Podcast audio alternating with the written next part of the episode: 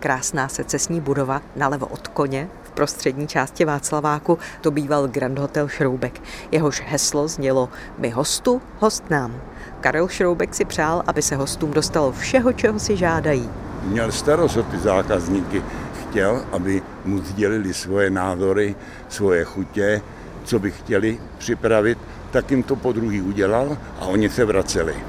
S Jiřím Eichnerem ze Staré gardy Asociace kuchařů a cukrářů vzpomínáme na Karla Šroubka, který se ženou Vilémou, vynikající kuchařkou, nejprve provozoval vyhlášený restaurant na rohu Václavského náměstí a dnešní Opletalovy ulice a v roce 1924 otevřel právě Grand Hotel Šroubek. Tamní kuchyně byla magnetem pro labužníky od nás i z Evropy. Zakládal si na omáčkách, a potom to byly ty guláše, kterých bylo taky přehršel. U Grand Hotelu Šroubek se zmíněných gulášů prý na jídelníčku střídali dvě nebo dokonce tři desítky druhů. A vařilo se ze surovin, které byly sezónní. Zelenina, která byla na jaře, nebyla na podzim. Zvířina, která byla na podzim, nemohla být na jaře. Šroubek dbal na kvalitu surovin, pečlivě vybíral dodavatele, měl vlastní učně, které v hotelu ubytovával a učil je nejen umění práce v pohostinství, ale taky, jak mluvit se zákazníkem. Prosím? Budete si přát černou kávu? Černou kávu a koněk. Černou kávu, koněk. Dvakrát? Ne, jen jednou. Káva, koněk jednou, prosím.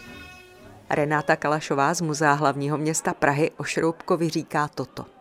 Jednalo se o takového korpulentnějšího pána, bodrého, veselého, který prostě chodil mezi ty hosty, pronášel různé vtipy, bavil je, e, dokázal se svými hosty opravdu držet krok třeba až do pozdních ranních hodin.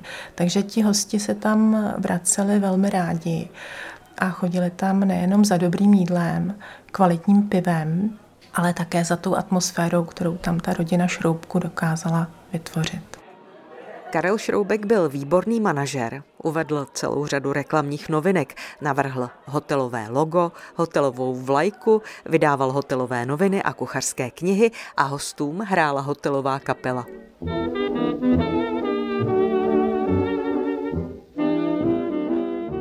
V hotelu bylo několik restaurací, asi nejvyhlášenější byla francouzská restaurace. V přízemí to byla plzeňská restaurace, v hotelu byly kavárny, zrcadlový sál pro pořádání hostin, salonky nebo veranda, kde se hrály karty. Na jídelním lístku v Grand Hotelu Šroubek se běžně objevovala račí nebo želvík polévka, Návštěvníci si mohli dát humry, ústřice, krevety, laníže, kaviár nebo místní speciality, jako byla třeba pražská šunka. Nechyběly ani nadívaná holoubátka, perličky, kvíčely, různé druhy ptactva nebo pečeného tetřeva jste si také mohla objednat v Grand Hotelu Šroubek. Šroubek taky prodával pokrmy takzvaně přes ulici, zajišťoval hostiny v soukromých bytech, dnes bychom řekli catering, ale srdcem kuchyně v Grand Hotelu byla paní Šroubková. A stojí vlastně za tím kulinářským úspěchem svého manžela.